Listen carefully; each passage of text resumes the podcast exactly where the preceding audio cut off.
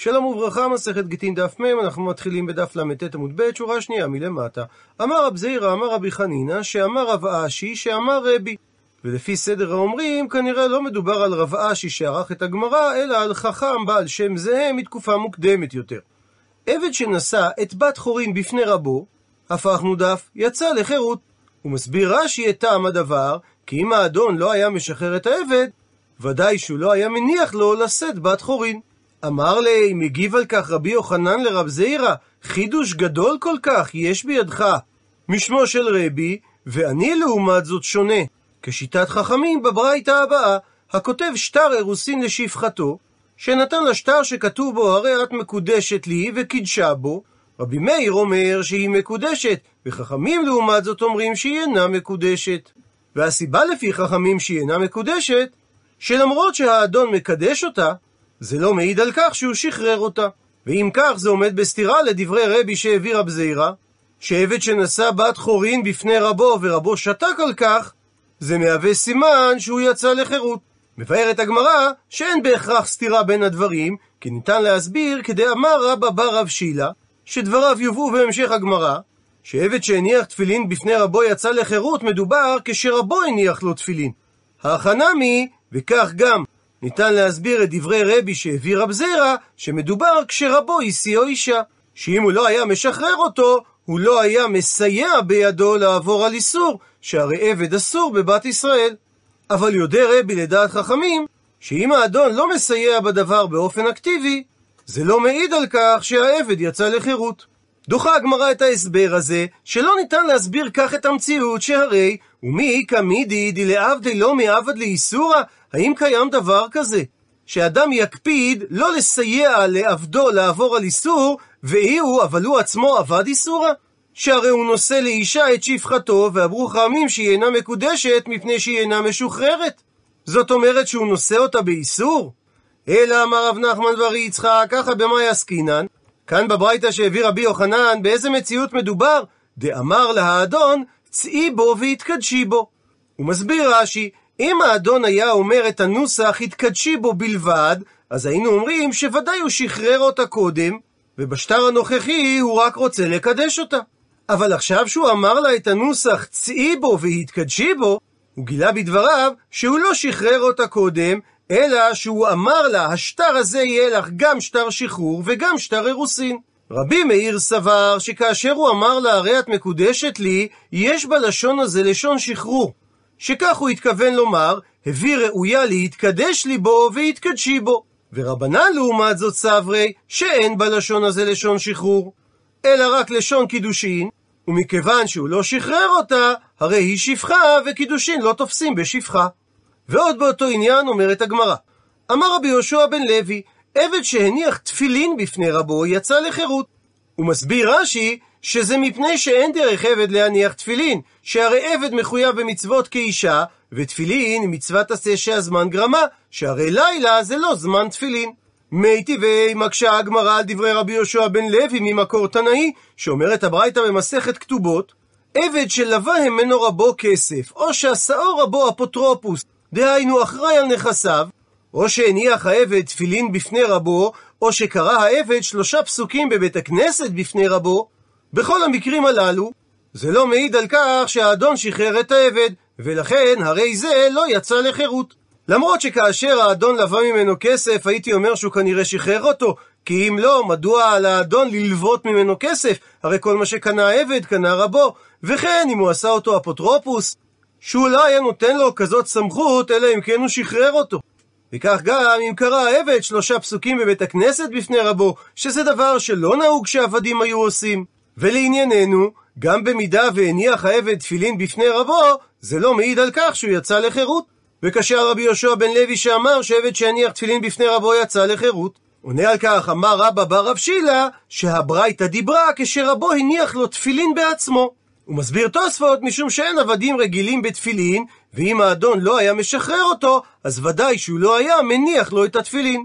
הוא מביא עכשיו הגמרא שתי גרסאות בדברי רבי יוחנן.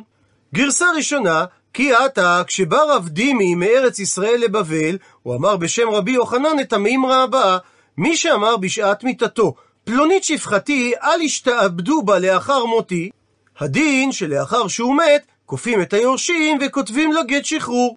והמשיך רב דימי ואמר, שאמרו לפניו רבי עמי ורבי אסי לרבי יוחנן, רבי, אי אתה מודה שבניה עבדים? שהלשון אל ישתעבדו אינו לשון שחרור ולא לשון הפקר, אלא שלא יטריחוה בעבודתה, אבל ולדות היוצאים ממנה מעכשיו עבדים הם. ואם כך, מדוע אמרת שכופים לשחררה ויפסידו היורשים את הוולדות מכאן ולהבא? ומביאה הגמרא גרסה שנייה לדברי רבי יוחנן, כי עתה, כשבא רב שמואל בר יהודה מארץ ישראל לבבל, הוא אמר בשם רבי יוחנן את המימרה באופן הבא: מי שאמר בשעת מיתתו, פלונית שפחתי, קורת רוח עשתה לי, ולכן יעשה לה קורת רוח, הדין שלאחר מיתתו, כופים את היורשים ועושים לה קורת רוח. מה היא טעמה? מדוע כך הדין? מפני שמצווה לקיים דברי המת. ואם אין לה קורת רוח בלא שחרור, הדין שישחררו היורשים. בשלב הזה, יש הבדל בין הגרסאות בשתי נקודות. הנקודה הראשונה היא במקרה עצמו. בגרסה הראשונה שהביא רב דימי, מדובר שהאדם אמר, פלונית שפחתי אל ישתעבדו בה לאחר מותי, לעומת הגרסה שאמר רב שמואל בר יהודה בשם רבי יוחנן, שמדובר שהאדם אמר בשעת מיתתו, פלונית שפחתי קורת רוח עשתה לי, יעשה לה קורת רוח. הדין לכאורה בשתי הגרסאות שווה שכופים את היורשים, ורק על הגרסה הראשונה קיימת הקושייה של רבי עמי ורבי אסי, שמהלשון אל ישתעבדו בה, משמע שצריך לתת לה עבודות קלות, או לא להעביד אותה בכלל, אבל זה לא אומר שהיא השתחררה לחופשי, וממילא בניה עבדים. ומביאה עכשיו הגמרא שתי גרסאות על מה שאמר המימר. גרסה ראשונה אמר המימר שהמפקיר עבדו, אותו עבד אין לו תקנה, אפילו אם האדון לשעבר ייתן לו שטר שחרור. מה הייתה מה? מדוע אין לו תקנה? מפני שגופי לא כאנילי, היות והאדון הפקיר אותו, אז גוף העבד כבר לא שייך לאדון. דהיינו צד הממון של העבד כבר לא שייך לאדון, ורק איסורא הוא דאיכא גבי. ורק צד האיסור נשאר אצל האדון, ואיסורא לא מעצימה קנילי. והאדון לא יכול להקנות לעבד את צד האיסור בפני עצמו. אמר לי מקשה רב אשי להמימר, והאמרו לה שאמר רבי יוחנן, וכן ורב חייא בר אבין אמר בשם רב, שאחד זה ואחד זה, דהיינו בין אדון המפקיר, בין אדון המקדיש את עבדו, יצא העבד לחירות. ובנוסף לכך, וצריך לתת לו גט שחרור. ומכאן הוכחה שאדון שהפקיר את העבד יכול לתת לו גט שחרור. אמר לי, ענה לו המימר לרב אשי, שכוונת הדברים שצריך היה לתת לו גט שחרור, והיות וצד הממון של העבד כבר לא ביד האדון ואין לו תקנה. איכא דאמרי, יש אומרים גרסה שנייה שכך אמר המימר. המפקיר עבדו ומת האדון, אותו העבד אין לו תקנה. מה איתה מה שאין לו תקנה? מפני שגופי לא קנילי, היות שהנפטר הפקיר את העבד, הרי שגופו כבר לא קנוי לנפטר, וממילא הוא לא עובר ליורשים, אלא רק איסורא הוא דאיכא גבי. רק צד האיסור נשאר בידיו של הנפטר, ואיסורא לברי לא מורית. ואת צד האיסור בפני עצמו, אדם לא מוריש לבניו. אמר לי מקשה רב אשי להמימר, והכי עתה, כשבא רב דימי מארץ ישראל לבבל, הוא אמר בשם רבי יוחנן, שכיוון שאמר האדון אל ישתעבדו בה, פקע צד הממון ממנו, ובכל זאת אמר רבי יוחנן שהיורשים כותבים לה גט שחרור על צד האיסור שהם ירשו. אז מדוע הסברת שהמפקיר עבדו ומת אין לעבד תקנה, מפני שאדם לא מוריש את צד האיסור שהיה לו בעבד לבניו? ענה לו על כך המימר, דרב דימי טעות היא, שהרי רבי עמי ורבי אסי הקשו על רבי יוחנן והוכיחו מלשון האדון שהוא לא ציווה לשחרר אותה. אמר לי, ממשיך רב אשי ומקשה על המימר, מהי טעותה? הייתה בדברי רב דימי.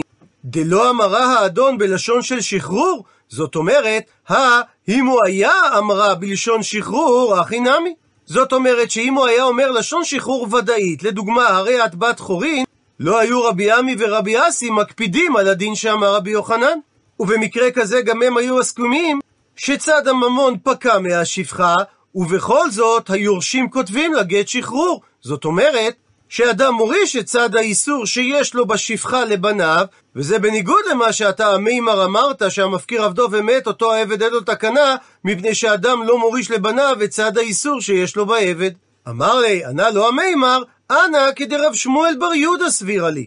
שחלק על הגרסה של רב דימי, ואמר גרסה אחרת בדברי רבי יוחנן, וגם לא הביא את הקושייה של רבי עמי ורבי אסי, אלא שכיוון שאמר האדון יעשה לשפחה קורת רוח, משמע שצד הממון וצד האיסור עברו שניהם ליורשים, ובהם הוא תלה את שחרורה. זאת אומרת שלמסקנה לפי הגרסה של רב דימי, משמע שרבי עמי ורבי אסי מודים לרבי יוחנן שאם האדון נקט לשון של שחרור ודאית, אכן כותבים היורשים גט שחרור לשפחה. זאת אומרת שקניין איסור עובר בירושה גם כאשר הוא בפני עצמו. לעומת זאת, רב שמואל בר יהודה גרס בדברי רבי יוחנן שהאדון תלה את השחרור ביורשים והם מחויבים לשחרר את השפחה רק משום שמצווה לקיים דברי המת מה שאומר שקניין איסור עובר בירושה רק במקביל לקניין ממון ולא בפני עצמו.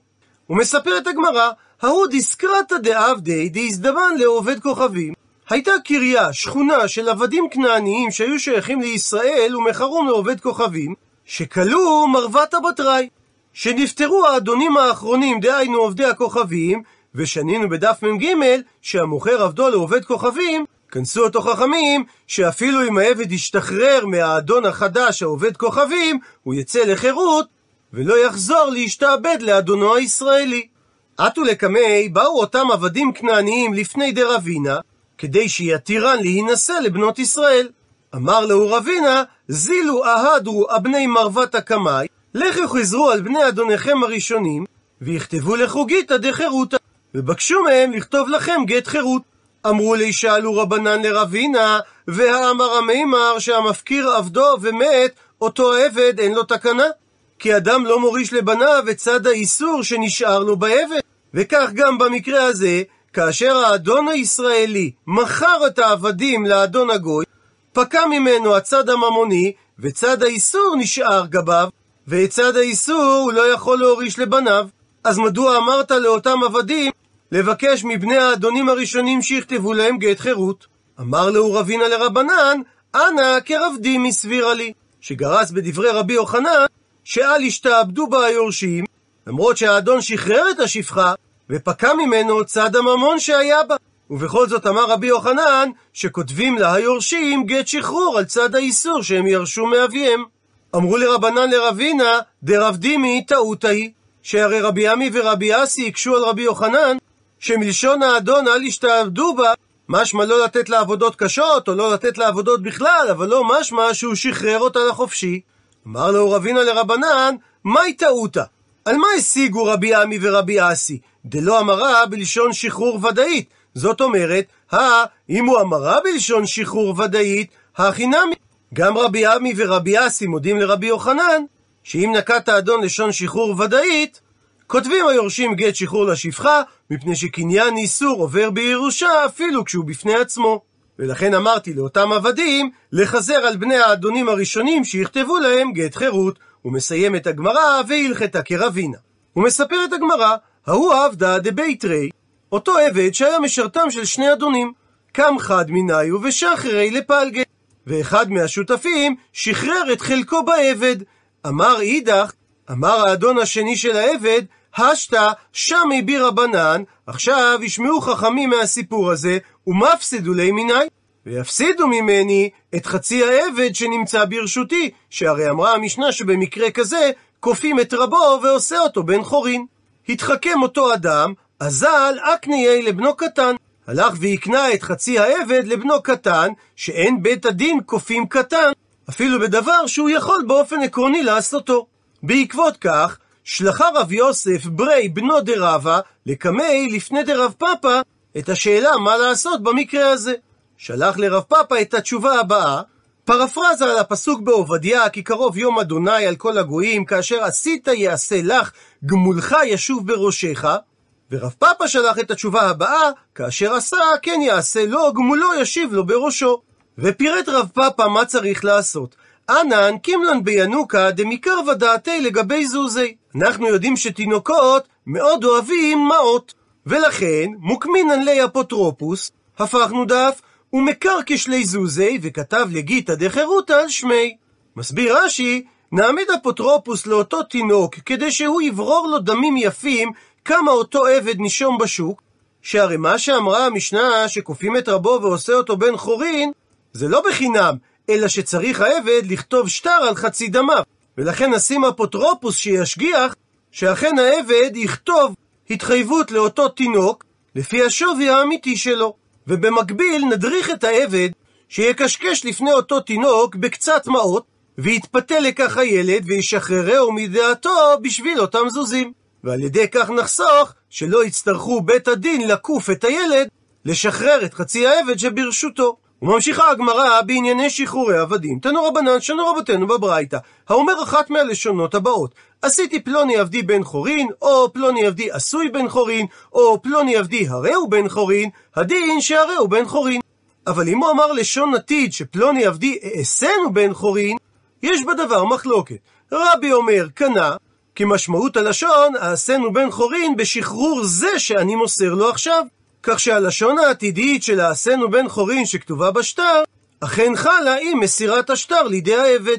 וחכמים לעומת זאת חולקים על רבי, והם אמרו לא קנה העבד את חירותו, שאין זו אלא לשון הבטחה שיעשנו האדון בן חורין לאחר זמן ובשטר אחר. ואמר על כך רבי יוחנן, וכולן בשטר. זאת אומרת שמה שאמרה הברייתא האומר, אין הכוונה לאמירה בפה, אלא הכוונה שהוא כתב לו בשטר את אחד מן הלשונות הללו ומסר לו את השטר. כי אם מדובר באמירה, אין העבד יוצא לחופשי, ולא פקע ממנו צד הממון ששייך לאדון. ועל אותו עיקרון תנו רבנן שנו רבותינו, שהאומר נתתי שדה פלונית לפלוני, או נתונה שדה לפלוני, או הרי היא שלו, הדין בלשונות הללו, שהרי היא השדה שלו. אבל אם הוא נקט לשון עתיד, אתננה לפלוני, נחלקו בדבר. רבי מאיר אומר, שאכן קנה פלוני את השדה, וחכמים לעומת זאת חולקים ואומרים שלא קנה פלוני את השדה, וגם כאן אמר רבי יוחנן, וכולן בשטר. שמה שאמרה הברייתא, האומר, אין הכוונה לאמירה, אלא הכוונה שכתב לו אחת מן הלשונות הללו בשטר, ומסר לו את השטר. שהרי בדיבור בלבד, לא קונה האדם קרקע. ממשיכה הגמרא בהלכה נוספת לעניין שחרורי עבדים, תנו רבנן, שנו רבותינו בברייתא. האומר, עשיתי פלוני עבדי בן חורין, והוא העבד אומר, לא עשה אני. במקרה כזה, חיישינן, שמא זיכה לו האדון את חירותו על ידי אחר. ואמר לו האדון, תזכה בגט החירות הזה עבור עבדי הפלוני, והיות שזה זכות עבורו להשתחרר לחופשי, זכין לו גם שלא בפניו. הוא מסביר התוספות שמשמעות המילה חיישינן, שבוודאות מאמינים לאדון שהוא אכן שחרר את העבד. אבל אומרת הברייתא, שאם האדון אומר, כתבתי גט שחרור ונתתי לו לעבד, והוא העבד אומר, לא כתב לי האדון ולא נתן לי גט כזה, במקרה כזה נאמין לעבד, מפני שהודעת בעל דין כמאה עדים דמי. והיות שהאדון אומר בוודאות שהוא לא זיכה לו גט שחרור על ידי אחר, אלא שהוא נתן לו את גט השחרור, כיוון שאמר העבד לא קיבלתי, הוא נאמן, ואנחנו אומרים שהאדון כנראה טעה, כי הוא היה סבור שקיבל האדון את גט השחרור מידו, אבל הוא לא קיבל, ולכן יכול האדון לחזור ולזכות בעבד אם הוא ירצה. ואותו עיקרון אומרת הברייתא לעניין קרקעות. האומר, נתתי שדה פלונית לפלוני, והוא אותו פלוני אומר שלא נתן לי, במקרה כזה חיישינן שמזיקה לו על ידי אחר. אבל אם בעל השדה אומר, כתבתי שטר מתנה ונתתי לו, והוא המקבל אומר, לא כתב ולא נתן לי שטר מתנה כזה, במקרה כזה הודעת בעל דין כמאה עדים דמי, וכיוון שאמר המקבל לא קיבלתי, הוא נאמן, וכנראה שבעל השדה טעה, מפני שהיה סבור שקיבלה זה מידו, ולכן הוא יכול לחזור ולזכות בשדה אם הוא ירצה. ושואלת הגמרא, במקרה שהנותן אומר כתבתי ונתתי לו, והמקבל אומר לא כתב ולא נתן לי, מי אוכל פירות? אומרת הגמרא שרב חיסדא אמר שהנותן אוכל פירות, ורבא לעומת זאת אמר שמשלשין את הפירות. ביד שליש נאמן, עד שיבוא אליהו ויאמר, למי שייך את השדה? ואומרת הגמרא, ולא פליגי, אין מחלוקת בין רב חיסדא לרבא, הבאבא הבברא. רב חיסדא שאמר שהנותן אוכל פירות, הוא דיבר על מקרה שבו מקבל המתנה עצמו נמצא עדיין בחיים, ואמר שבעל השדה לא נתן לי את שטר המתנה. והיות שהודעת בעל דין כמאה עדים דמי, הוא נאמן, ולכן אוכל הנותן את הפירות. ורבא שאמר משלשין, דיבר על מקרה שמקבל המתנה כבר מת, ובנו הוא זה שאמר, לא נתן בעל השדה את השדה הזו לאבא, ולכן משלשין את הפירות ביד שליש, כי ייתכן שיבואו עדים ויעידו שבעל השדה אכן נתן את השדה לאביו, והבן לא ידע מזה. עד לכאן דף מ', למעוניינים בהרחבה, הזכיר תוספות שכאשר האדון של העבד הניח לו תפילין, יש בכך סימן שהוא הוציא אותו לחופשי, כי אין עבדים רגילים בתפילין. וזה לא מפני שאם הוא לא היה משחרר אותו, הרי היה העבד מברך ברכה לבטלה. שהרי עבד כנעני מחויב במצוות כאישה, וישנם כמה מצוות עשה שהזמן גרמן שהנשים מברכות עליהם. וזו הזדמנות לדון בשאלה אם מותר לנשים להניח תפילין. בספר הסופות כרך י"א מעלה הרב דוד גולדקין את השאלה הזו. הוא חוקר האם נשים, פרט למעשה המיוחס למיכל בת שאול, נהגו להניח תפילין. אמנם הוא כותב, אגדה נפוצה היא כי בנותיו של רש"י נהגו להניח תפילין, אבל לא עלה בידינו למצוא לכך שום סימוכין. מדברי השר מקוצי עולה כי נשים נהגו להניח תפילין בצרפת במאה ה-13. הוא מסיח זאת לפי תומו בדברו על ברכת ההלל בראש חודש. הוא פוסק שיש לברך על ההלל בראש חודש, אף על פי שקריאת הלל בראשי חודשים היא מנהג בלבד, וזה לא נחשב ברכה לבטלה, כיוון שרוצה האדם להתחייב בה. באופן דומה לנשים שמברכות על לולב ותפילין, אף על פי שאינן חייבות, ולא מצאנו שבחו בהם. וכיוון שהשר מקוצי נוקט בזמן הווה, ולא עוד, אלא שהוא מזכיר לולב, הרי נשים נהגו לברך על לולב בימיו, אז נראה שנשים בתקופתו גם הניחו תפילין. כנראה שהם הסתמכו על רבנו תם או על כמה מן הראשונים האחרים שהוא הזכיר באותו מאמר. יש סיפור נפוץ כי פצוניה, אשתו הראשונה של רבי חיים בן עטר, הלא הוא האור החיים הקדוש, הייתה מתעטפת בטלית ולובשת תפילין כמיכל בת שאול. רבי יעקב משה טולידנו, אחד ממספרי הסיפור, העלה את השאלה ההלכתית, ואיך אם כן רב וגדול כבעל האור החיים לא מיכה באשתו על זה. מקור מאוחר אחד אף הרחיב את הסיפור לשתי נשותיו של רבי חיים בן עטר. אבל לאמיתו של דבר סיפור זה אינו אלא אגדה, הוא מופיע בדפוס לראשונה למעלה משנה לאחר מותו של רבי חיים בן עטר, ובספר מעשה הצדיקים שיש בו כמה מעשות דמיוניות על רבי חיים בן עטר, ללא שום ביסוס עובדתי. המקרה היחיד המתועד של אישה שהניחה תפילין לפני זמננו שתועד כראוי, הוא זה של הבתולה מלודמיר. חנה רחל ורברמאכר, בת רבי מניש, הידועה כבתולה מלודמיר, הייתה אישה יהודייה שהשתייכה לתנועת החסידות וסיגלה לעצמה גינוני אדמו"רות, תולדות חייה הידועים בעיקר מתוך אגדות וסיפורי עם. היא נולדה בעיירה לודמיר שבאוקראינה והייתה בת יחידה להוריה. הוריה מתו בצעירותה והיא ירשה ממון רב מאביה שהיה סוחר. דבר זה העניק לה עצמאות כלכלית. בשלב מסוים היא החלה לנהוג באדמו"רות, ללמוד תורה ולקבל בקשות מאנשים שפנו אליה, בעיקר מבני המעמד הנמוך. ההנהגה הדתית לא ראתה זאת בעין יפה, והרב מרדכי טברסקי, האדמו"ר מצ'רנוביל, הורה לה לחדול ממנהגיה ולהתחתן. לפי חלק מהמסורות היא התארסה ואולי אף התחתנה, אך הקשר לא עלה יפה והיא נפרדה במהרה מבעלה. משגברו הרינונים אחריה היא עלתה לארץ ישראל, כנראה בערך בשנת 1860, על רקע עליות אחרות של חסידים באותה תקופה. בירושלים המשיכה חנה רחל לנהוג מנהגי אדמו"ר חסידי. היא התעטפה בטלית, הניחה תפילין, ערכה מדי שבת סעודה שלישית לחסידיה בביתה שבשכונת מאה שערים, לימדה תורה, אמרה מאמרי חסידות והעניקה ברכות. היא נהגה להתפלל עם נשים אחרות בכותל המערבי ובקבר רחל. לפי חלק מהעדויות, היא גם עסקה בקבלה מעשית. היא נפטרה ב-1888 ונקברה בבית הקברות בהר הזיתים. יש הטוענים כי כינויה הבתולה ניתן לה ככינוי גנאי על ידי מתנגדיה.